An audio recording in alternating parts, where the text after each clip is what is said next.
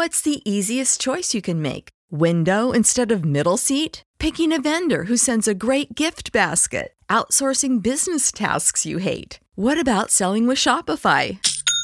Whether you're selling a little or a lot, Shopify helps you do your thing, however you cha-ching. Shopify is the global commerce platform that helps you sell at every stage of your business. From the launch your online shop stage to the first real life store stage, all the way to the did we just hit a million orders stage. Shopify's there to help you grow. Whether you're selling scented soap or offering outdoor outfits, Shopify helps you sell. Wherever and whatever you're selling, Shopify's got you covered. Sign up for a $1 per month trial period at shopify.com slash try. Go to shopify.com slash try now to grow your business, no matter what stage you're in. Shopify.com slash try. Save big on your Memorial Day barbecue, all in the Kroger app. Get half gallons of delicious Kroger milk for 129 each, then get flavorful Tyson natural boneless chicken breasts for 249 a pound, all with your card and a digital coupon. Shop these deals at your local Kroger today or tap the screen now to download the Kroger app to save big today. Kroger, fresh for everyone. Prices and product availability subject to change. Restrictions apply. See site for details. Reign of Troy Hotline. Alicia, Michael, what's going on? We know you have takes. We have takes. I'm actually surprised that your rant line, rave line, whatever, isn't completely full. Why can't we just win a game? Can I blame Michael Castillo for this? Can I blame Bob Connolly for this? Could I put on a zebra shirt and just go out there? Scratch, claw, up against the wall. Can't explain it what I'm feeling right now, guys. I can't believe it. Let's open up that race Woohoo! Oh, I can't believe USC has hired Lincoln Riley. Oh, yeah. Hello, everybody. We are back. Episode 479 coming to you on Monday, March 27th, 2013. March is coming to an end, but uh, not our content. Uh, this is a bonus content week. We're going to be uh, coming back later this week for our YouTube members. So if you're a member of the podcast here on YouTube, uh, join us later this week as uh, we're going to have our March bonus episode, which we're super excited for. But this is a normal episode. We got a ton of news in this one. Talk about tight end changes for USC. USC is without a tight end, uh, but potentially getting a new one. We'll see what happens. We're going to talk about it here on this episode and so much more, uh, including the Trojans getting a new analyst. We'll talk about Pro Day uh, and take your questions as always here on the podcast. As always, you can follow us on Twitter at Reign of Troy, like us on Facebook, facebook.com slash Reign of Troy. Be sure to subscribe where you get your podcasts, Stitcher, TuneIn, Overcast, Apple Podcasts, wherever you get your, your podcasts, we are there. Of course, we are live on YouTube every Monday night, 5 p.m. Pacific time, as we are right now. Big shout out to everyone in the chat. Uh, what's up to Scott fighting on MC is in the chat. Uh, everybody's in here, and um, we're excited to talk USC football. As always, I'm your host, Mike Castillo, journal with my co-hosts in the Reign of Troy Studio in Los Angeles, Lisa de Artola. Hello, everybody. Hello. Uh, we are back for the final episode of March. March Madness sort of coming to an end.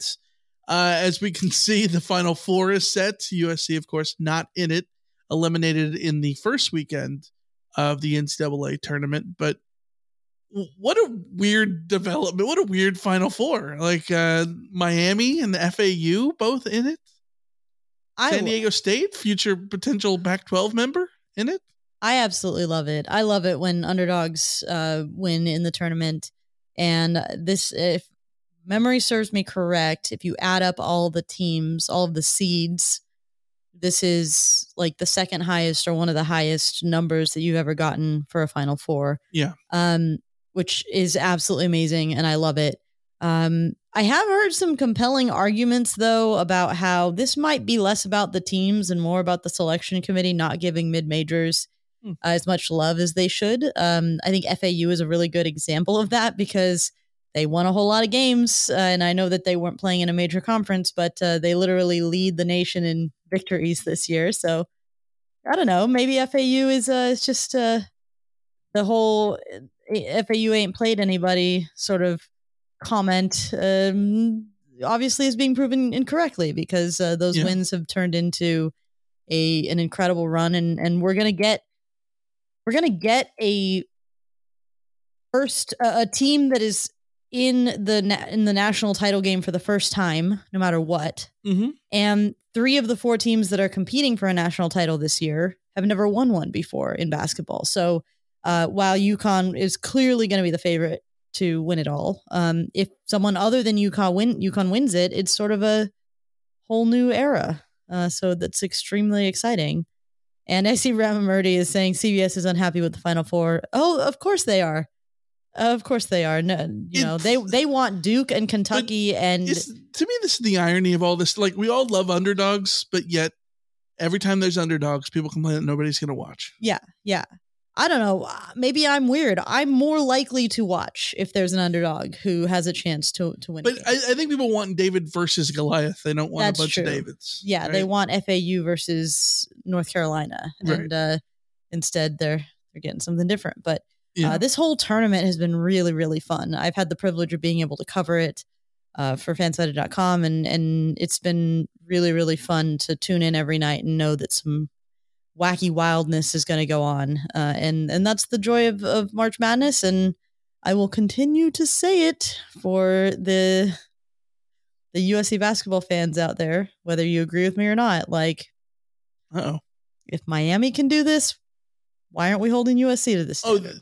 exactly. I- I think Miami is kind of the prototype in in this instance of like what SC should be, right? Like uh, they went to the Elite Eight last year. They went to uh, the Final Four this year. Like, yeah, that that's that's what SC and i'm not and I- i'm I- not saying that usc should be I don't think it's crazy for SC to have a Final Four run every twenty years. You know what I mean? yeah and i'm not saying that like usc should be uh this expect to be this juggernaut or whatever i'm just i'm just looking at the teams that are there Right. and i'm saying i've never seen usc be there and why is that and and how does usc make that happen and that's just the question that i'm asking so Yeah. you know Nearly made it there two years ago, but Nearly. alas, as uh, my as not. my dad is fond of saying almost only counts in horseshoes and hand grenades so True.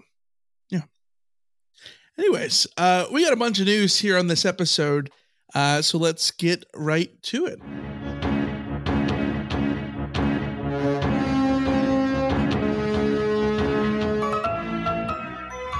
All right, we no, got. i'm gonna cut you off real quick before Uh-oh. you jump into the news because i have one last thought about the ncaa tournament oh dear. you made a comment to me, and I completely agree with you that, and this is the difference between an Elite Eight and a Final Four. If you're there for the final weekend, like that's as good as winning a championship. Obviously, you want to win a oh, championship. Oh yeah. But like yeah. a Final Four berth, having your team involved in the final weekend of the tournament, like that's on a whole different level than anything else. Like the difference is is is huge to me. But you, yeah, you want to know why? Everybody remembers George Mason going to the Final Four, right? yeah. Who who won, won who the national title that year? I don't know. Yeah. You don't know? I have no idea. it was Florida, but like Yeah. nobody remembers. Like like people, obviously people remember that Florida won two titles back back to back back, to back, yeah. but like people remember the Final Four runs more than anything, and so like Yeah. uh, yeah. To, to me, and and you know the not to not to make this a UCLA basketball sympathetic podcast, which is not certainly but like the the flukiness of of all like um you you play so many games uh and like the the randomness of like single elimination tournaments i think you really should put more value in just getting to the final four rather than winning the national title considering how random it is to even advance in the ncaa tournament like the, like the best teams don't always get there, as evidence with Gonzaga, as that evidence with you know UCLA over the years. Well, see Uh, that would you would have been Ben Howland's best friend then. certainly, from, yeah. 2006 to I mean, 2008. Like, Look at look at all the crap I talk about the Dodgers, right? Like yeah, the Dodgers are the best team in baseball, and they cannot win a crapshoot tournament. But like that says more about the crapshoot tournament than it does about the Dodgers. Yeah. Even though surely I'll troll the, the yeah, you'll you'll you'll get your day. I trolling mean, in. I, I I I get you. I'm allowed, I'm allowed to do that. I'll get my trolling in on UCLA. Like, I try to it. keep my trolling to a minimum because I don't want to like. I never want to. We still got that, that Jake. that um Apple podcast review that said that you know we're we're just arrogant talking about other schools, so Well, we don't want to do are. that. Anyways, Yeah. news. Talking about news. Uh, USC is without a new tight end. Uh, not not without a new tight end, out with An uh, old an, tight an end. old tight end. Uh, a tight end who we didn't even include in the the season preview. Which uh, is like Malcolm we were, Epps. we were like predicting this. I, I I don't know. I don't know what happened for us. Uh, Malcolm Epps transferred from Texas to USC ahead of the 2021 season. Uh, caught 10 passes for 173 yards and a touchdown uh, in 2021. Uh, last year, a little bit of a different season. He caught four passes, three catches, two touchdowns, and an interception. Uh, of course, on the Hail Mary against Fresno State, one that potentially turned the game around, helped SC sort of put the dogs away. Um, we didn't know what was going to happen going into spring. We hadn't seen anything on social media about whether or not he was going to come back. We hadn't seen anything. We sort of assumed that he was, you know, done with his uh, his eligibility, uh, and we didn't include him in our preview. That was bad on us because he was there uh, on the the USC roster as spring camp broke earlier or started earlier this month. Uh, of course, that is no longer the case. He released a statement on Wednesday announcing that he was going to put his name into the transfer portal. This leaves SC currently with just three scholarship tight ends on the roster Jude Wolfe, Lake McRee, and Carson Tabaracci. Uh, and as we know, tight end help is not necessarily coming this fall because USC's tight end signee um, is not enrolling. Um, Walker Lyons. is yeah, Wa- Walker mission. Lyons is going on a uh, is on a uh, Mormon um, mission, and he will be enrolling it next season. So SC surely needs the tight end help, uh, which we'll talk about potentially in a second. Uh, that could be coming. Yeah, it's unfortunate. I, I liked Malcolm Epps as a player. I, I, I thought he was an interesting sort of red zone option for USC, and, and that kind of played out with you know, three catches, two touchdowns last year. Um, I don't begrudge him going in the transfer portal just because the production opportunities haven't necessarily been there for tight ends over the past couple of years. And when you factor in someone like Lake McRee, who, or even Jude Wolfe, if if he's able to be healthy, um, opportunities will not necessarily be rising for somebody like uh, like Malcolm Epps. It's disappointing, but again, if a guy's going out to try and sort of find his his place in the world, you can't you can't begrudge him that. Um, I'm less. It's and I've said this on the show before. It's tough for someone like me who has a reputation for loving tight ends, and I do genuinely love tight ends. One of the reasons that I really enjoy watching the Kansas City Chiefs, even though I'm not a Chiefs fan, is that like watching Travis Kelce work is just really fun. Yeah, he's pretty Um, good. He's pretty damn good, and I've always appreciated uh, tight ends that are that that are out there making plays and doing the nitty gritty, and also doing you know the George Kittles of the world are also very fun uh, to to watch, and and you know just like a really really really good tight end, it, it doesn't really get much better than that in terms of like my entertainment value. The problem is is that unless the tight ends are forcing you to use them the way that George Kittle and Travis Kelce force you to use them. Um, unless you don't have weapons at wide receiver, like happened to USC when you know um, Fred Davis was literally the number one target on that on that uh, on that offense. That was as much about Fred Davis being amazing as not really having wide receivers who were commanding all of the targets. Um, so it's kind of difficult to look at a tight end room and say, like, this is a trouble spot for USC. When USC's offense was not hurting for not using the tight ends last season, and I don't expect it to be hurting for not using the tight ends this coming season. Um, I will. I I do enjoy Lake McRee. I am excited to see Lake McRee. Uh, to be completely honest, I'm not going to expect anything out of Jude Wolfe until I see it happen because the injury thing has been there too often, and it was going to be my philosophy for Ethan Ray going forward as well. And I believe he's going pro in something other than sports. So, like that's sort of where Yeah. I'm at with the tight ends. It's like, do I want to see Lake McRee? Yes, I do want to see Lake McRee. Am I going to sweat too much about the tight end room?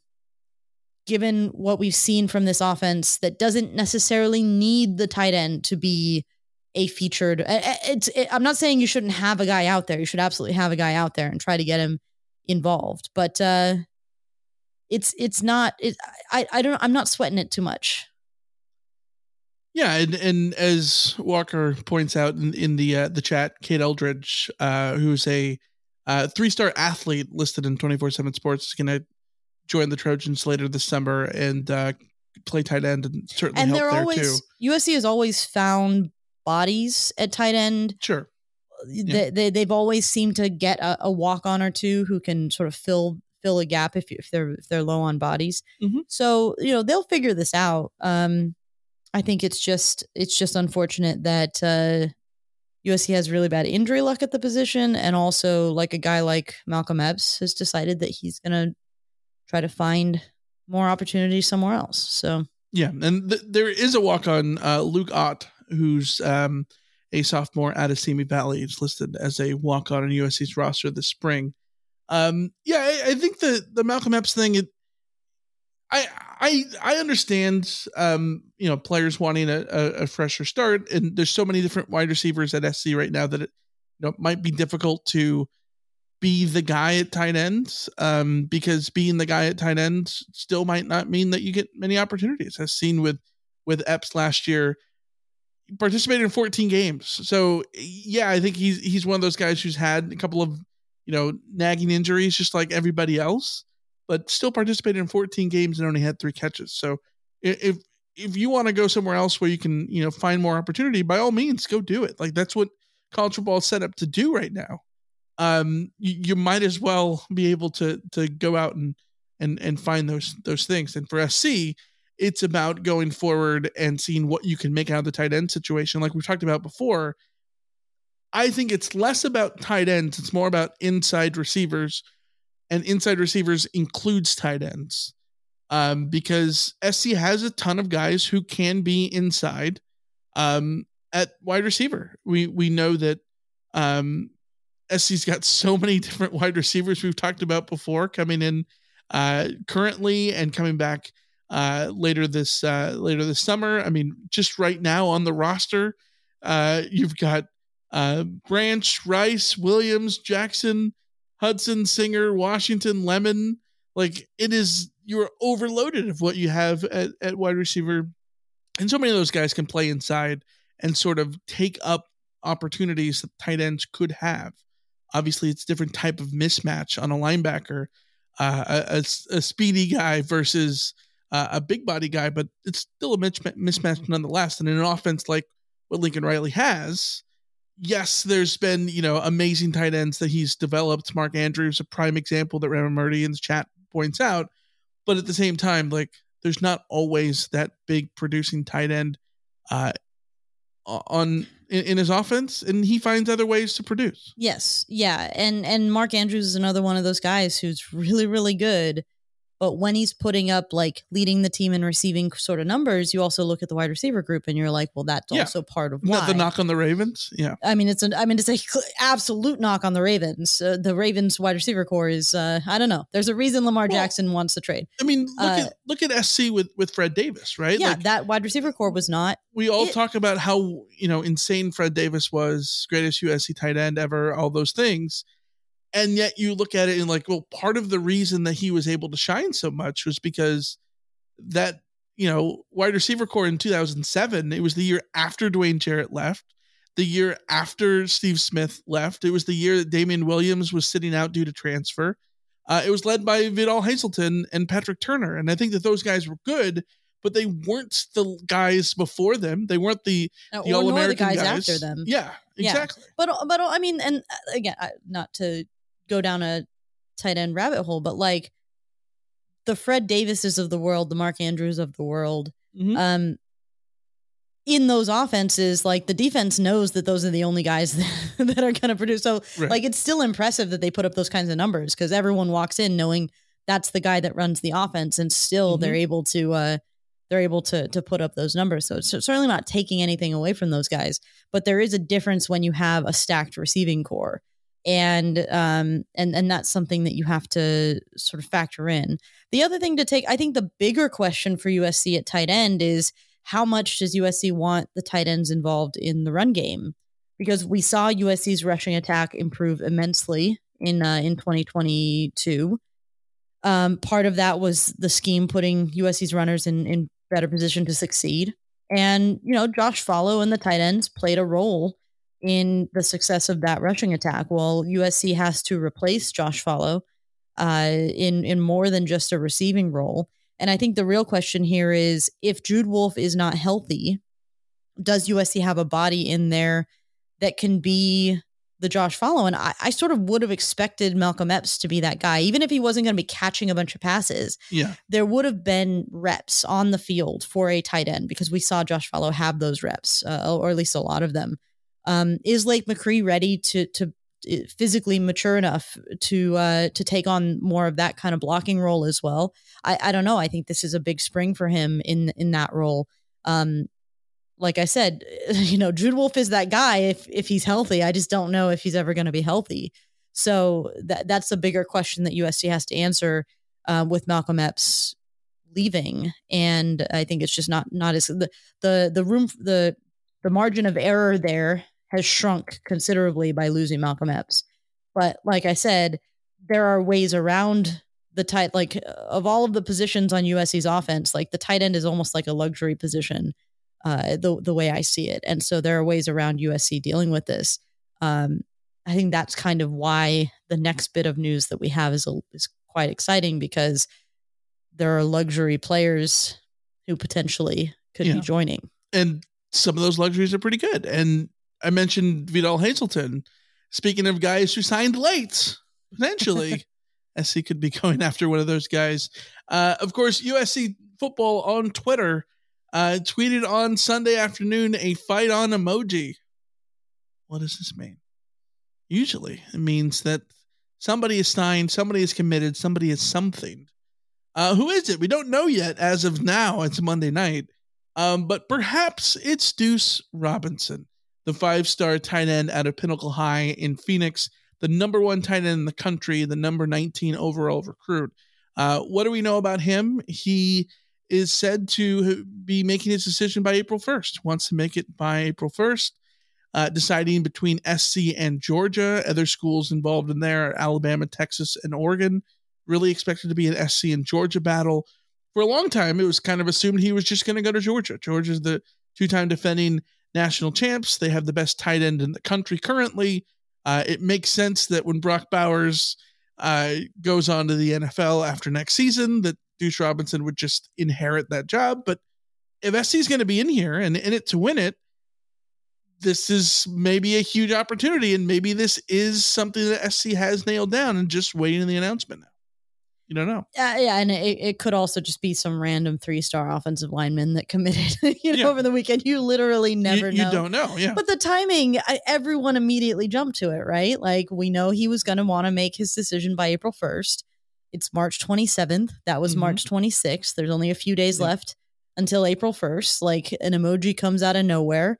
I, I don't remember seeing things about USC hosting particular players or anything like that to con- to consider, uh, you know, some some alternative. So it feels it feels like that po- signs pointing. I don't know.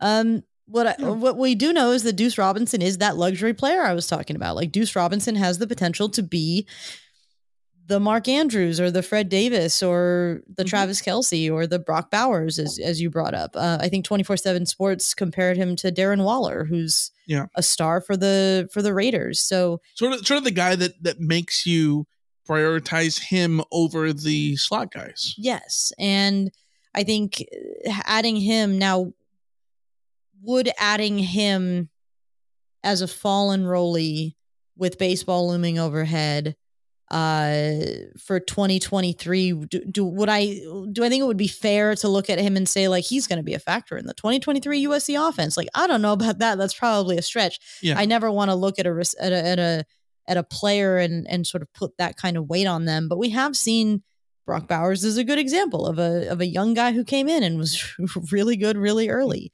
You know, he's from Napa, by the way. Have you ever heard about that? Never. Yeah. um.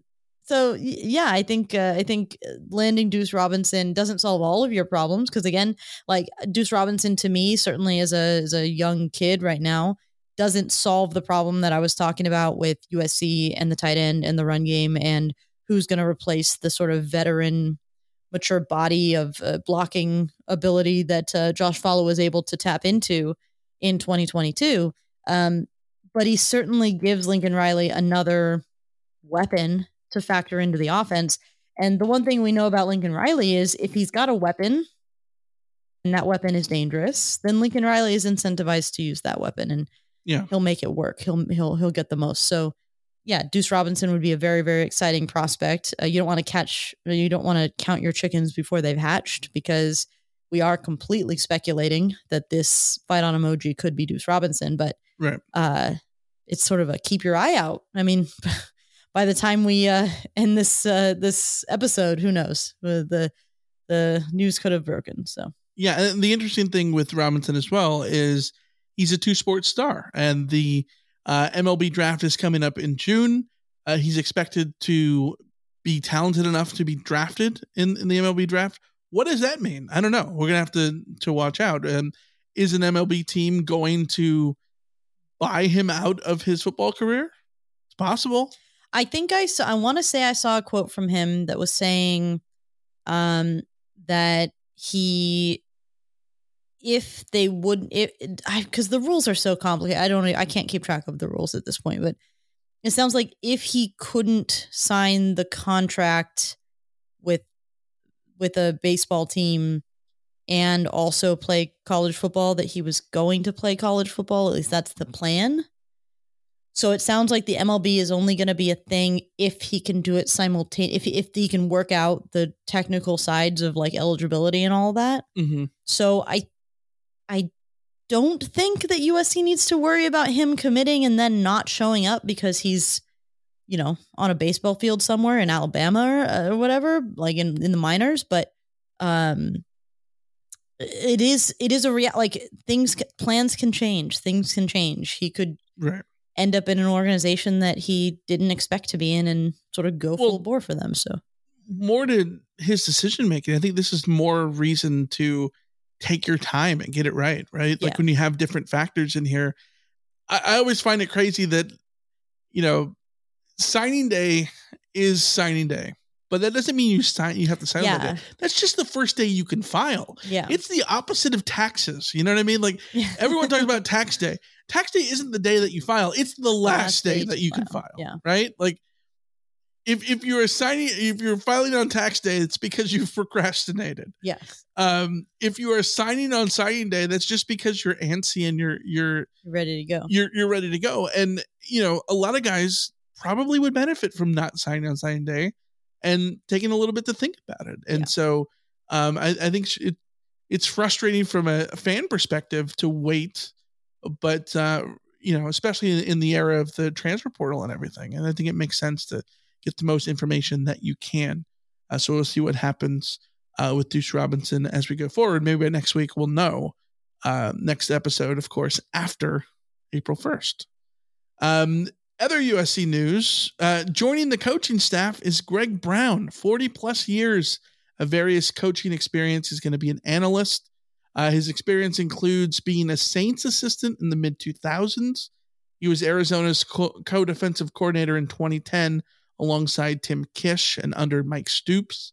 Uh, he was Colorado's defensive coordinator the first two years in the Pac 12, 2011 and 2012, under Jon Embree. That did not go well for Colorado. Uh, there's a Mike Bone connection, by the way. Uh, and Alabama's DB's coach in 2013.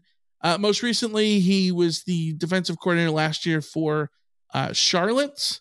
Um, SC put out an, a, um, a, statement about him, I believe, uh, that includes mentioning that as a defensive backs coach, Brown has developed three Jim Thorpe can- uh, recipients Deon Figures at Colorado in 1992, Chris Hudson at Colorado in 1994, and uh, Gerod Holliman uh, at uh, Louisville in 2014. Each won the award, which is presented to the nation's top defensive backs. So, what do you make of this? Um, an analyst joining the staff. This feels like a very uh, Alabama Nick Saban move.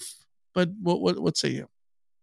Literally couldn't hurt, Yes. right? Like, I think that um, you look at that kind of wealth of experience, and he's clearly been doing some things right over many decades of, of work in college football. I like that he had Thorpe Award winners in the 90s and then Mhm. another in 2014. It goes to show that he understands um, the sort of modern game in a way that if it was just Thorpe Award winners in 92 and 94 and nothing else, like Yeah. you might look at and say, well, uh, how much does he really understand the modern game? But it looks like he has sort of kept up with uh, things more recently, and and I think that when you look at it, USC can use every set of eyes as possible on this defense to get this defense right. So I like the addition. Uh, I hope it I hope it works out.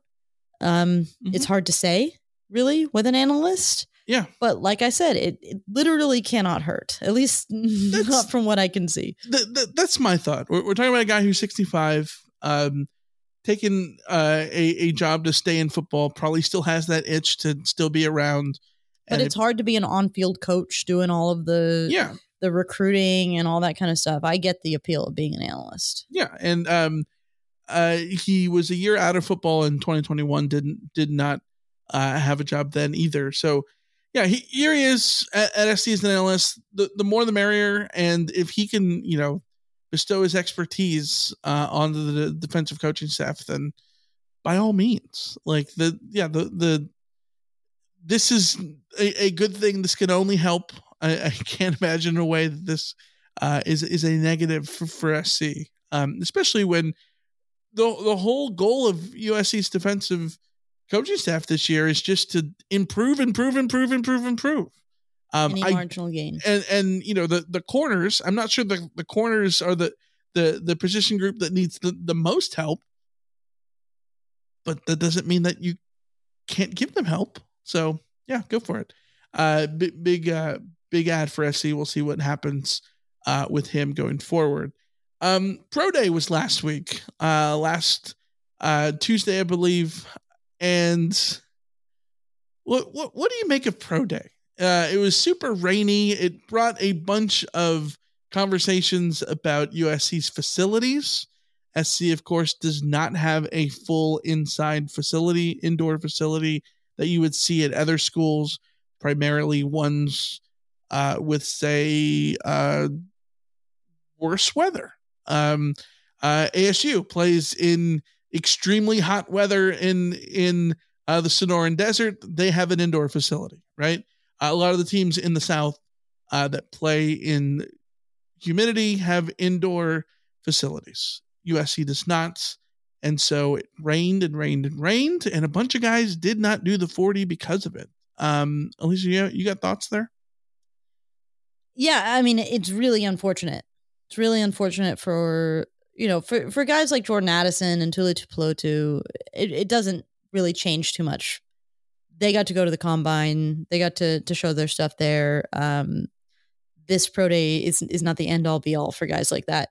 It is the end all be all for guys like I don't know Josh Falo, um, and Terrell Bynum, and and those guys who are just like scraping and trying to to get their shot at the NFL. Um, so it's a bummer for those guys that the field stuff got so rained out. Um, but when it comes to facilities, like, and I was talking about this with um with people on Twitter, it's like the rain that we saw that week, or the the that week, and then the previous weeks that we've been having rain in Southern California is it's uncharacteristic. Is like I can remember once in my life before this year, this ki- the rain that felt this much. Yeah. Uh, and it was when I was a kid. Like, and El Nino was the new name that we called things. Like, having said that, like rain in March is not necessarily rare. no, I mean, and that's the thing is, I I went to probably three USC pro uh, pro days in a row, and two of the three were uh were rain. There, there was rain, but like when it rains in LA, normally the rain that I experience on those days is like you need to have like a jacket on because it'll be drizzling a bit. But like sure. the field never gets to a point where it's unusable. Uh, whereas like this time it's it was unusable. And then I guess the guys who ran the 40 had to, they found like the driest strip of the field that they could find. Um, West, uh, West Texas Mike asked, does USC not have a relationship with the Rams and SoFi? Um, you know, again, like you, that would, I would have to take some like proactive planning and logistics that are probably not necessary 99.9% of the time if it was capable So- of happening at all. that would be interesting. Um, I wonder if there would be some sort of uh problem in having a pro day technically on an NFL That's another Um, question. Is that even property. Is that even allowed? Because Um, because the, the idea about the pro day is you want the scouts from all the different teams there, right? And I know that SoFi is different than say having the thing at the Rams facility or at the Chargers facility yeah, and the Chargers lay just as much claim to the stadium itself, even that they don't own it like the Rams do. Yeah. Um, but if you are a Colts uh, scout, would you be allowed to be in SoFi to for pro day? I, I don't know how Yeah, that these would are- work. these are I- I- questions I, that- I don't know. I mean, obviously, I see. I, I see the I see the logic in like having some sort of deal to have the the pro day there, yeah. but I just yeah I I don't know about the logistics But- um, technically. but also like again, these are things that once in thirty years do you need Yeah. to have these contingencies. Kenny also says place? it's famously not indoors too. yeah, Yeah, SoFi there's like there's like a roof that that's not a complete roof. It's like a it's like an awning. Yeah, yeah. So I, I mean, I, I don't know. I don't know if SoFi would have even been able to, like you said, logistically, legally, all of those kinds of things. We don't know. Yeah. Um, it, in the end, like it was a debate about whether or not USC is a poverty program for not having a full sized indoor facility. Yeah. SC famously a po- very Poverty. stricken school. Yeah. Well, I don't know. I've heard the anecdote from Ryan Abraham about uh, Heritage Hall and uh, No, oh for for sure. Yes. so like yes but i think that like okay i've been inside of the indoor facility that usc has it at the mckay center it is an indoor sort of like a half field um maybe It's like 30 yards. yeah maybe it's slightly less than half um in the basement basically. And like i think that's probably more than enough for what usc uses it for 99.9% of the time. Um, Right. would it be nice if usc could have a full regulation field indoor? Absolutely. I just ask where are you going to put that? Because if you look at like the footprint of the mckay center like Mhm. you're running out of room um maybe if you built a full football facility if you if you took down the baseball stadium and Howard Jones Well- and did a whole thing like I, the I Olympics is has sort of talked about like maybe you create a full indoor field in your basement of whatever n- new snazzy football facilities that USC can think up next but if you're going to have football facilities on campus it's really tough to figure out where you actually fit that. Like you don't uh, The- in honor of all the Oklahoma fans who were talking crap about USC over this like this isn't Norman. Like land is not just there for you to build an indoor facility when you literally don't need it except for once in 30 years. I think there's only two two options. One, the first thing that came to mind was, um, you know that the parking lot on the corner of Vermont and Jefferson. Yes. Um, that there was like nothing there. Currently, I just pulled up the uh, uh, Google Maps. Apparently, it's a temporary research facility, Dornsife TRF. Hmm. That's Okay. new, I guess, to me. Um, but like, yeah, w- we we know that Dedeaux Field is going to get overhauled as part of the Olympic stuff. Um, so I don't know how much of that is a hindrance. I think the so the the other option, the option that makes the most sense, is building some sort of roof over Howard Jones and Brian Kennedy.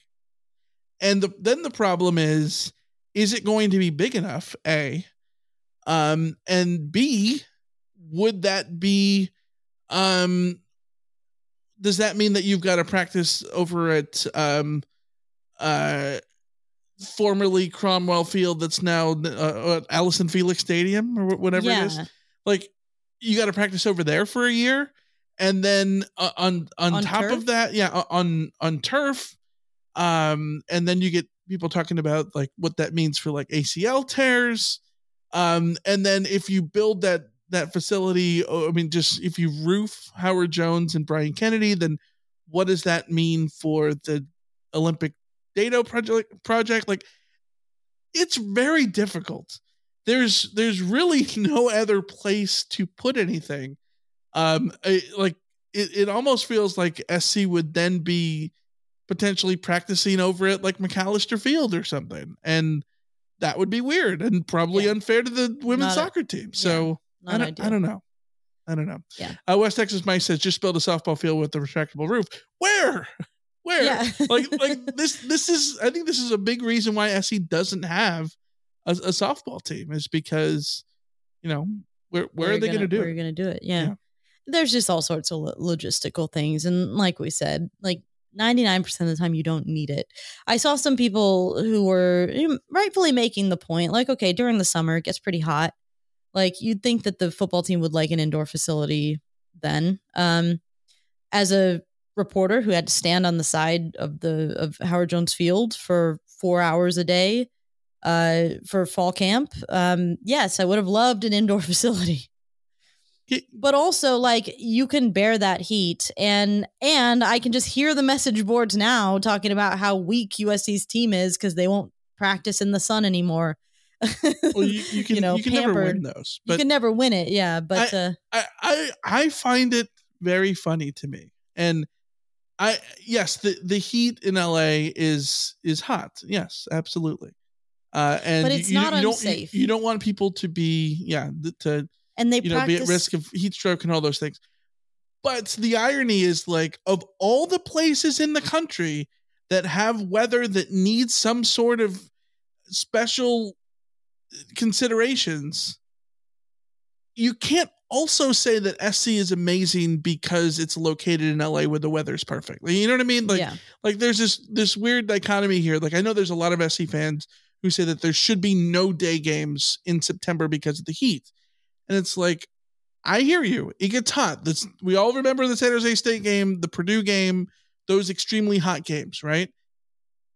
But you're in a conference, at least currently, um, not for much longer, with the Arizona schools in which in the sun it will be like 140 degrees. And those schools have protocols because it is literally unsafe. yes, it's for, literally unsafe. for people right. to engage in a football game. Yes. At USC, if you're going to make an exception for anybody in the conference, it should be for them. yes. You know what I um, mean? USC's weather conditions make things uncomfortable, not Yes. unsafe. Right. Uh, Which, and, I mean, I'm I'm sure some you know someone would say anything over 90 degrees is unsafe, and that's probably to right to an extent. You know what I mean? Like Yeah. I don't know. Anyways, pro day. Um, here here's some here's some 40 yard dash times if those things something you care about. Terrell Bynum 4.5 seconds. Uh. Uh, Travis Dye, 4.75. Josh Falo, 4.77. Brandon Pili, 5.3. He uh he did the bench for 24 reps. Uh Brett Neilon did 29 reps. Uh good for him. Um yeah, that's all I got. I would. I'm. I'm trying to find it. Um, when Vi Malapai did his 40 yard dash at Pro Day 4.75. last time, what was it? what was his time? Yes. Yeah. Because like I saw I'm pretty sure it was Travis Dye who was talking about how like uh he felt his just feet sinking into the turf and like slowing him down with every step.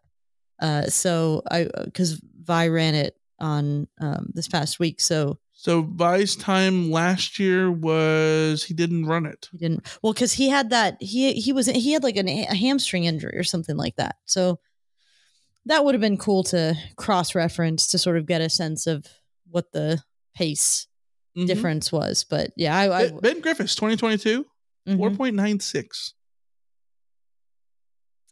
well, it's faster than I could run. That's, all I'll say.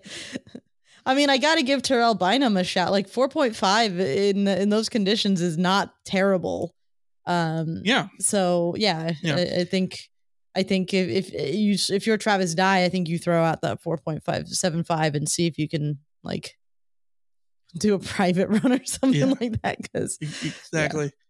Uh, last little spring football note to to mention: Lincoln Riley, um, quoted by Chris Trevino over on Twitter about Korey Foreman.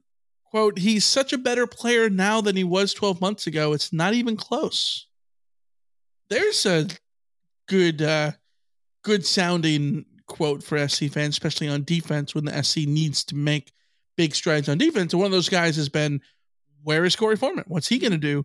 We all know that he beat UCLA with the interception uh, of, of DTR late in the game, but outside of that, you still want to see more um, out of him. Num- former number one recruit. Here we go into year three, suddenly looking better than he was 12 months ago. I think that's a good thing. Well, he's made a position change, and we talked in our preview about what would that mean for him. Um, would he need to get his weight back up? Uh, where where does he fit at, at defensive end as opposed to rush end? Um, does it does it work for him? I don't. I wouldn't expect to hear anything different at this stage in spring on the Korey Foreman subject. I think the jury needs to remain very out on on how he's progressing until a bit later later down the line. But it's still nice to nice to know that like that at least they're telling us that things are going well on Yeah. that position change and and that he's he's doing he's making progress. Um Yeah. forgive me if I'm just a little bit a little bit skeptical. I, I I've I've gone through too many spring camps. I've gone through too many spring camps, and a lot of those spring camps I got to see with my own eyes. So I got to cross reference whether or not uh, the coaches were telling us something that were maybe blowing smoke a little bit. We, I- we see many a Jamel Cook. yes, yes, Yeah. and I've heard many a soundbite about a player that you know wasn't going to have an impact, but because they were asked about, nice things got said about them. So um, I think it's I think there's reason to be hopeful on the Korey Foreman front, but the, just still you, you just gotta you, You gotta gotta, see it. wait and see. Yeah. for sure. Uh, all right. Uh, last thing before we get to our mailbag. Uh, last week we talked about a 64 team tournament that ESPN has put together for college football. SC was a number three seed, um, with the Heisman winner, still number three seed. Um, went into the Sweet 16 while Chris Low over at ESPN has completed the tournament now. We talked about it before. SC going into the Sweet 16, having to play number two seed Tennessee, Eric Milton. Could they do it? Joe Milton. No. Uh, SC lost to number two seed Tennessee the Sweet 16, 44 41, a barn burner, according to Chris Low, who says, quote, it's always fun when a football game turns into a tennis match. That's what happens when these two high powered offenses uh, go back and forth. USC quarterback Caleb Williams is dynamic as usual, and Tennessee quarterback Joe Milton III plays like he has something to prove with everyone hyping Williams before the game. A special teams play, however, turns the game into the Vols' favor. Dee Williams returns to punt 66 yards to set up the go ahead touchdown. There it is. Special teams. Okay, Rearing I, its head. I love the special teams call. Like I, I think that's a really good call on uh, Chris Low's part. I, I do. Um, having said that, like Caleb Williams versus Joe Milton is not the same contest. I'm, No, so, I'm sorry. It's not. Um, now you know USC's offense making Joe Milton, no, USC's defense making Joe Milton look really, really good. Like, Yeah. yes, plausible, certainly. But uh, if you're asking me who I take, I- and I said this last week, who do I take, uh, Caleb Williams or Joe Milton? I, I take Caleb Williams. I wouldn't put it past special teams being the decider in that game, though. But uh, No, I think that's yeah, that's that's a good shout. Yeah. Uh, we know that that was one of the areas that SC fans were frustrated with the Trojans last year. my eyes are more bulging out about what uh, they have Washington Yes, doing. this this next little bullet here. Um, so SC loses in the Sweet 16. Alicia, the, the final four is. Uh, let, let, let me read you the final four teams. Are you ready for this? Ready? Uh, Alabama, Washington, Ohio State, and LSU. I So I, I think uh, either one, of all four of those teams, I think have a valid explanation of getting there. yes. Um, on the surface, sure. Washington's Final Four run insane. Uh, Chris Low has Washington getting to the Final Four by winning the winning the South region, um, beating Oregon 38-35 in a rivalry game in the Sweet 16, which would be awesome. Great for the Pac-12 in the final year of the Pac-12. Like that would be awesome, right? And then in the Elite Eight, beating number one overall seed Georgia 24 23. Calling BS. I'll give you Washington, Oregon. Coin flip it. I, I'm cool with that. I, I, I really don't. Um, I love Kalen DeBoer. I think Washington's going to be good. I'm not sure they're going to be like that good, Mhm. but I think there's a, have a chance of being that good. Sure. Um, Washington over Georgia. No. Uh. uh So No, the, the interesting thing is, if Washington beats Georgia, how do they do it for you? Like, like, like Georgia How, how does that game play out in your mind? Uh, Georgia has injuries to go down to their third string quarterback. They're, whoa, whoa! You, you like you have that little confidence I- in I- Washington beating Georgia? Georgia has better athletes across the board than Washington. Yes, but in that The case, coaching then staff Georgia is- should never lose ever. Well, they don't ever lose ever. So, Well, like, I mean, Fair. I guess the question is like, yes, they're losing Jalen Carter. Yes, they're losing um, Stetson Bennett. But like, are we really saying that George is going to take that much of a step back this year? I I don't think George is going to take back take that much of a step back this year, given what Kirby Smart has built. Like, I I think my biggest issue here is like thinking that in year two, Kalen DeBoer's Washington would be capable of upsetting the program juggernaut that is Georgia football at this point. I just don't I don't see it. I, I We're gonna we're gonna record this and save it for later. I'm just I'm just saying it's it's like it's not like Georgia's going to fall off a cliff and I and I don't think that's what this thing is trying to say but like Georgia has been recruiting top 5 classes for the, the last, you know, few cycles. Yeah. They've followed through with developing their players into all-Americans the last few cycles. Like why are we acting like Washington I, I don't think any of the Pac-12 teams could could stand against Georgia to be quite honest. Like I I hear you, but I I do think Washington's very well coached and all those things. Like I yes, yeah, I, but I see the a world in way- which Washington could beat Georgia. I, I just wouldn't I wouldn't say it myself. Like I wouldn't I wouldn't go out on that limb. The the, the write up I think is tremendous here. Georgia's quest to win a third straight national championship comes to a bitter end when Washington defensive end Bralen Trice bats down a fourth down pass at midfield inside the final minute to keep the dogs from moving into field goal range. Georgia tight end Brock Bowers has a huge game, the pair of TD catches, but Washington receiver Rome Odunze has the biggest catch of the game, a 24 yard touchdown in traffic that puts UW ahead uh, to stay and keeps the Huskies' dream season alive. Uh, it No mention of feel- Michael I Penix, but dream, surely he threw that pass. Dream season feels like the correct way to describe it. I think Washington's really good. I I, I think so too. They're I- just not that good. I they're, they're just not that like I, I- maybe I hold Georgia in too high of esteem. It's entirely possible I do. Sure. But uh, what Kirby Smart has built is the Okay, uh, rivaling Nick Saban at this and I don't question. bet against them. Question for you. I too think that Georgia on their best day is unbeatable.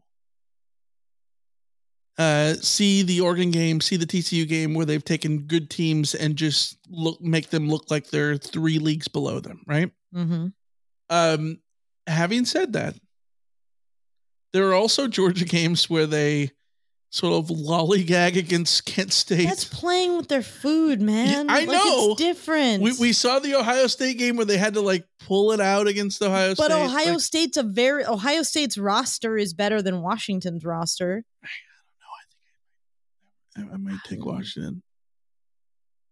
I might take, I I- might take I- UW over. over I, I would not. I would not. I, May- Maybe that part of it is, is quarterback bias, and I I, I think I there's a lot quarterback of quarterback bias. bias. going on in this. I think there's a that's fair. lot of quarterback bias going on. No, that, that that that's fair, and that's and what- to be one of the fair, we do, of- we don't know what like But I also we don't know who Georgia's rich? quarterback's going to be. We don't know what Carson Beck's going to be. We don't know what Vandagriff's going to be.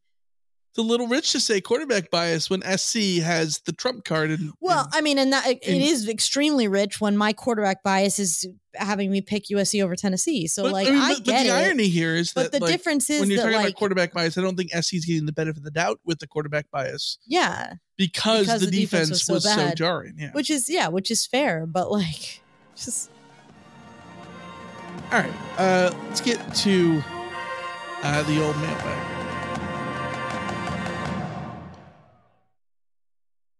Life's better with American Family Insurance because our home policies help protect your dreams and come with peace of mind.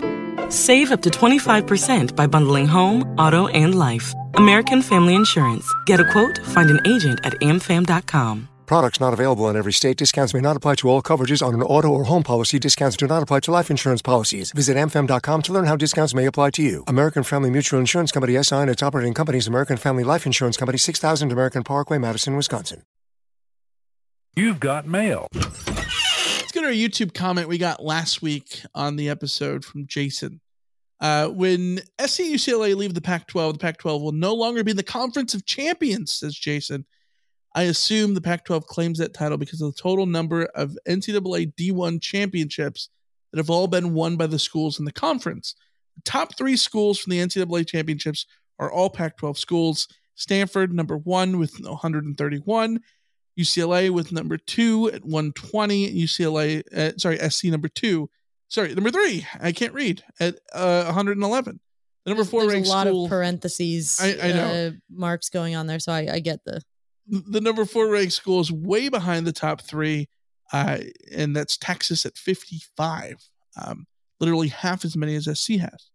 Uh, so when SC and UCLA move to the Big Ten, is the Big Ten going to start calling themselves the Conference of Championship, Conference of Champions? Uh, so it's understandable why the Big Ten would want both SC and UCLA. They're both known brands that have won a lot of titles. By the way, Oregon is the next Pac 12 school, sitting at number 13 with 34 championships, tied with the University of Denver, hockey powerhouse, by the way. University of Denver uh and, and Oklahoma. this is a really good point that I hadn't thought of. Bill Walton is going to be crying his eyes out for a long time. I I think the Pac-12 will continue to call themselves the Conference of Champions because they probably own the trademark. Um, but and they can they'll probably get away with it by just saying that Stanford is the has the most, so whatever. But uh, this is a good not that the Big 10 should call themselves the Conference of Champions because that would be lame. Right. Um, but like this is a good point. Like, I, I get, can you call yourself here. the Conference of Champions if you're losing 231 uh championships unless except for the fact that like they did win those championships in as Pac-12 thoughts. programs so the Pac-12 still gets to claim them Three Um, thoughts. A, this is all marketing bullshit. You can call yourself whatever you want. yes Um, every team slogan, every uni- every athletics slogan is like champions made here, or w- where we make winners out of it. Wh- whatever it is, like Mhm. um, breeding winners, or whatever it is, like wh- whatever that slogan is. Every conference, every team has their corny little saying. Um, and part of it is valid if you've won championships before. Uh, and the, the other part is it's for marketing reasons and for Absolutely. recruiting reasons, and you're going to play up anything. So why not? Uh, the, the the second thing I have here is the Pac-12 should should continue it because that's their thing. But number three, and personally, if I was the Pac-12, I would drop it, not because SC and UCLA are gone, uh, and because you suddenly don't have the the the top three anymore, and because you know the the truth matters with marketing and all that stuff. Like not because of that, but because I think if you're the Pac-12, you need a rebrand. You need a rebrand in totality. And as much as I hate what happened to say like the Big East and how the Big East went from this conference when I was a kid that had Miami and Boston College and Virginia Tech and West Virginia, and they were very fun, um, you know, football conference. And then suddenly they just got ravaged by the SEC and the ACC um, and the the Big Ten, and like suddenly became a um a, a group of uh, you know Catholic basketball schools, and it's like, well, that's not what the Big East used to be. Like it, it didn't used to just be where, you know, Georgetown and friends played basketball. You know what I mean? Like it didn't Yeah. used to be that, but but now it is. Um, and like I think that as as much as it kills me that the Pac-12 is not going to be the Pac-12 anymore, the Pac-10, whatever it, needs to be, and that as much as I hate just nuking the whole thing, I think the Pac-12 would be better just to nuke the whole thing, and do what the the Mountain West did when the WAC collapsed and change your name, and maybe maybe not change the name, maybe call it just the Pacific Conference, maybe go back to the PCC. I don't know something.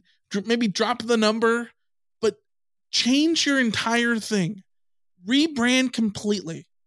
Like go completely different in in how you market everything, in how you change everything, anything, and and don't continue with the status quo because the the Pac-12 just needs change. So my pushback on that is if you rebrand totally, does that give the sort of college football infrastructure room to rebrand itself as well? Because you still want to be in the in the Power 5 branding. Like you still want to be and and maybe you're headed for getting kicked out of that sort of grouping anyways, but I feel like you might open the door for more of that if you change your your name if you go to Pacific Coast Conference or something like that and just sort of like change your identity. I, it's it feels like admitting defeat to me. it would be admitting all of defeat. the all Yes. of the the word out of the Pac-12 is the opposite of but that. but They- everybody is saying that you're dead anyways. Yes, but So, like the Pac-12 is very, very clearly responded to that by sounding like they're going to go down with the ship. Yeah, I and and I I agree, but I, I also think that you can at, at minimum change your your your slogan. But You're going to have to. I think you are going to have to change your slogan. I, I that's I wouldn't do a full rebrand. I stay the Pac-12, but I change my slogan. But the the rebrand doesn't have to just be like your your name and logo. The the rebrand could just be how you're presenting yourself. Yeah. How how you're marketing yourself. Um and it yeah, it, it could be that it's, you know, it's not about uh champions the conference of champions, maybe it's the uh the the, Conference the of conference of, the future or something. yeah, I don't know. It could be anything, right? But I, I, yeah. Um, now, in terms of the the Big Ten, would the Big Ten want to steal the Conference of Champions thing? no. No, no. I, I think that it's syn- syn- synonymous with the Pac-12, but also I, I think it's a testament to how good of a slogan it was that we use it. Mm-hmm. That Because I don't we know all the remember. of any of the other ones. But the only other one we know is uh, the and SEC's, Legends. and it it means more, right? Yeah, it means more. and that's because those slogans were good. And I know that the Pac-12 one gets used ironically, but like just because it's used ironically doesn't mean that it was worth that that it didn't have its worth in, in the first place because it was catchy enough to be memorable. And it does have its validity when you when you talk about, you know, Jason's original point about all the the championships anyway. So yeah definitely definitely has has its point there. Um let's go to questions that we're getting currently in the chat. Uh kenny says is it too early to get hyped about sc's baseball season so far this year? Uh the trojans currently rank third in the pac 12 7 and 2 in conference ahead of ucla at 6 and 3 uh tied with stanford for uh i guess tied for second uh, with, with stanford who are also at 7 and 2 the trojans is 14 8 and 1 uh overall look at the look at sc baseball doing its thing Hey, you love it. SC baseball is it, it it should take itself more seriously, and it should you know, I I love to see USC going out there and living up to that that baseball brand, um, Mhm. Which is you know was has been at a time a legendary brand in, in Yeah. college baseball. So yeah, I, lo- I love to see it. Honestly, I don't know enough about the current going on Five wins on the bounce. in the program to know whether or not this is real or if this is just sort of a false dawn. But uh, hey, the beauty of not knowing enough is you can just get on board and say, "Screw it, I'm just gonna enjoy this," uh, and uh, and see where it see where it leads. Yeah, a- absolutely. I would love to be able to get into college ba- college baseball, uh, the College World Series sort of mindset and pay attention and all that kind of stuff. If USC was was getting a chance there. There is nothing, literally nothing, that made me happier as a kid than SC baseball. Like I loved SC Well- baseball. Would listen to games on the radio. You're a baseball guy, as evidenced by You know the The the, look the at the hat, moment. the um, the the, The current Cub- ob- obsession with MLB the Show. the Cubs hat releasing, with yeah. the the Cubs World Series SI poster right behind you. Like Yeah. we're very baseball Yeah. forward right now. It's my team, unlike most of the people around SC. My my baseball team has won a World Series in the a, a real He'll keep he'll keep digging you, Dodger fans. Like he'll, he'll Mm-hmm. Hey, Dallas in the chat the, the mentioned the Braves earlier, so um, you know, there's there's other people who's won real World Series in my lifetime, which is which is good. Hmm. Um, but, but anyways, yeah, SC baseball looks good right now. Uh, you want to see more of that. Um, to me, it's SC baseball and football are the the pride and joy of the athletic department. Um, it should be considered that. It's not, but it it should, should really be yeah. considered that. Yeah. Uh, Tim says, if you can only pick one away game this year, which one is it for you? We're looking into Colorado to see the SC versus uh, CU Primes. Uh, it's Oregon, right? It's got to be Oregon. I, I think that Colorado's a good away game. Um, if you've never been to Boulder, it's a fun place. I think Folsom Field is an interesting place. It's it's a it's a stadium I like. I know Alicia hates. I but- hate for technical. Re- if I went as a spectator, it might I might feel differently about it. Yeah, But yeah. super beautiful. I think that's a, I think that's a good pick. Um, but I think And the last time we went, which was the first the first and only time I've been there, um, it snowed the time uh, before. they too. It was very couldn't cold. run. They couldn't run. Too cold for Ralphie. Yeah, Ralphie. So Yeah. Yeah, I, I think Colorado's a good pick. Um, there there's always um the Notre Dame game uh this October, which I think is super valid. But for us, I I, think it's, Oregon. It's, Oregon. It- It's the final trip to Autzen. Oregon Mhm. getting Bo Nix back, looking like a competitor for the Pac-12 title. That game is going to be very meaningful. It's going to be raucous. It's going to be crazy. Um, USC Yeah. Colorado is going to be interesting, but that shouldn't be a good game unless something goes wrong for USC. So, and it's entirely possible, but yeah, I, I I think um Colorado might be a good game to sort of guarantee your win, your your road win, which is a big part of a road trip. Uh, the, the a loss will uh will kill off a good trip to Texas. Will uh be soured by by by the by the, by the outcome. Um, Dallas in the chat says, uh, Michael, the, the Big East was always uh, a group of Catholic schools from the Northeast until they dirtied themselves when they courted Miami drug money. Now, that's that- that's valid in the sense that like you always had BC, um, Pitt in in the Big East, um, and and and and so on. Yeah, I, and you know Georgetown in there for for basketball, all that stuff. I think for me, it's just like it wasn't always just that. It was more about everything else. You had Syracuse, and you had uh, God, the Syracuse Miami rivalry in the '90s was fun. Miami just being good at basket, uh, sorry, football. Um, I, I just miss it. I, I I miss it. And then we're supposed to Miami and, and Virginia Tech are supposed to take over the ACC, and they've gone to the They ACC and done nothing. Neither one of them. It's been Clemson's uh, conference, which has been fascinating. Uh, Nick says, "Are you guys excited for the Big Ten or what?"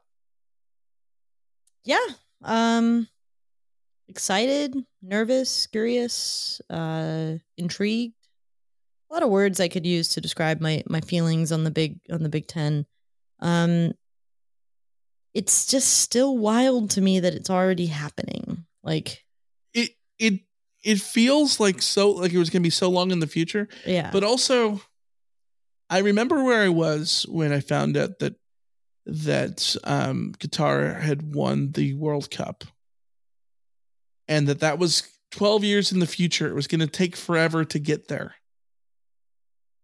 and then the World Cup has already happened. Yeah. Yeah, it's the the my days of like thinking that oh my god that was I re- I remember when SC scheduled Nebraska in 2005 and then it got pushed back to 2006 the how amazing that was going to be and it's crazy I think it's almost, almost 20 years ago already Yeah. Wild. yeah things things go things go quickly but yeah I'd say, I'd say we're both both excited uh, about that and what happens uh, with with the program going to the future West Texas Mike says why does Trojan baseball refuse to to wear and sell the script jersey the football team keeps taking pics in It doesn't make sense though. Like I'm with you on this. It they keep taking recruiting trip pictures in a baseball in a USC baseball jersey that doesn't seem to exist except for the purposes of the football team. I it's it's a very strange thing. Maybe they'll maybe it's like an I think it's a Nike thing. I, I, Uh, maybe I- maybe it's like a fashion line that is available somewhere that we don't. Yeah, I don't know. Maybe it maybe it is available for purchase, and somebody who's listening will let us know. So let us know. But like, yeah yeah, if if you've been in the in the bookstore lately let, let, let, us know. Yeah. Uh, Dallas says, um, can't wait until we're in the Big Ten. Kinnick is my top road trip. Love how they have the wave to the kids in the children's hospital at the end of the first quarter. Yeah, that's thoroughly on the top of my list for for the maybe not the top top of my Big Ten list, but right up there. This is my favorite thing about going to the Big Ten is just sort of like every new thing is gonna be cool. Like yes, Kinnick is gonna be cool. The horseshoe, the big house, even just Wh- like what's the, what's the worst trip in the Big Ten? Because the worst trip in the Big Ten is still Rutgers. Is still going to be cool because you're like we can go to Philly. Yeah. when we've ever been to Philly before. yeah. You know what I mean? Go to New York if you wanted to. Yeah, it- yeah. Ev- tour. everything, everything's gonna be gonna be super cool. Iowa, Michigan, um, Ohio State, Wisconsin, Penn State. Those certainly, uh, the the the the big ones that are gonna be super exciting. Uh, last question here comes from Randall Murdy. Um, how is Jessie doing? Will she make an appearance on the show? Jessie is doing wonderful. You- Uh, you, you, want you, you want to want to bring Jessie in? should I bring Jessie in? Go bring Jessie in. I don't want to. I don't want to get her excited though. Okay. I took her. I took her on a longish walk this morning, and she's just been kind of chill and like. Okay. I could go get her. All right. Want me to go get her? Do the people? Do the people? There's a delay in our chat, so I can't really see, but I could go get her. It's all right. We, we we can do it. We can do it another time. Um, Nick says SC at Michigan will be stupid awesome. Yes, I I agree. All right. Um, we'll we'll we'll save Jessie for for, for another episode. It'll be reason to come back. Yeah. I had a thought um that because I'm trying to do a little bit more like regular training with her to sort of just like stimulate her mind, right? And so um I uh we're get, now we're getting yeses to Jessie, so I might have to do it. but uh, I want to teach her how to jump up into my chair so that like she can sit uh, sit up here. That would be cool. That would be cool. But uh yeah, my powers as a as a dog trainer are not necessarily uh, All right, get, go get her really okay, quick. I'll go get her really quick. Hold on. Really quick. I need to do this while not pulling all of our equipment away. Yeah. Here, here's the thing. She she says she doesn't want to get her excited. Uh, Jessie, of course, is crate trained, and it's the cutest thing. She puts herself to bed every night. Uh, she's like, I'm going to bed. You guys not going put me to bed yet. I'm just gonna go to bed. I'm just gonna walk into my little doghouse and uh, put myself to bed. And um, it's it's the best. So, but when you take her out of the crate, which she's she's in right now because we've been recording, she's super excited. She's just gonna be excited anyways. Might as well get her excited on the pod. Uh oh, I can I can see I can see movement. Here we go. She's doing very good and she's sitting. It's part of the training that she's been doing she knows she's supposed to sit. oh.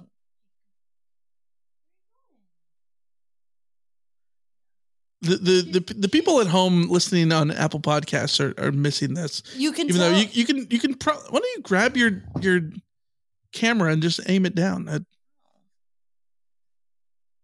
there you go. There's Jessie.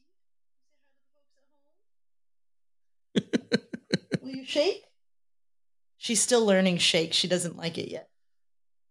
Da- Dallas says we should put a we should put a GoPro on Jessie so we can see wanderings with Jessie while people we're on got there. to see that she was shaking. Yeah. Oh well. Uh, that's Jessie. That's our that's our pride and joy. Named after, of course, uh, combination of uh, Jesse Pinkman and uh, Jessie from Toy Story. Spelled like Jessie from Toy Story, but really named after Jesse Pinkman. So Yes. Uh really just because like technically we thought that like Jessie from Toy Story is the girl name and Jesse from well Breaking Bad is the boy name, but like to be honest, really we we, we got a, f- a dog before, um, named Combo. who who I almost grabbed on my way over to to Jessie's crate. um combo is a um a stuffed dog um that we got before we moved into a place where we could have a dog and combo is a black and white border collie and we named him combo bec- after the character combo in breaking bad. Um combo of black and white fur. Also combo is one of my favorite characters in breaking bad. So it made sense that when we got Jessie, who was a real life border collie with the looks exactly just like Combo, um, Completely completely by accident, I might add, because she uh I can't I can't She's being very good right now. I, I think I jinxed her whole I don't want to get her excited thing because like she's the most she knows she's chill that She- she's she been she's on. Yeah. in a long time. But that's why I took her on a longish walk because it's not raining and she can finally be that's true too. Like the rain Oh, you can see her on your on your Yeah. screen. Um the the level of not chill that this dog got when the rain was happening and I couldn't take her out for full stretches of exercise. It stopped raining and now she's back to being chill because she's getting a full walk out in the sun. She likes it. Yeah. So that's Jessie. That's how the world turns with Jessie. So, all right, we'll be back next week, uh, but we'll be back later this week. If you joined us in the the Rot Squad for bonus content, uh, we're gonna come back later this week, uh, probably Wednesday or Thursday. Look for that, and uh, we'll be back later on. Uh, thanks for listening as always. Thanks for joining us here in the chat. Um, we always have a good time.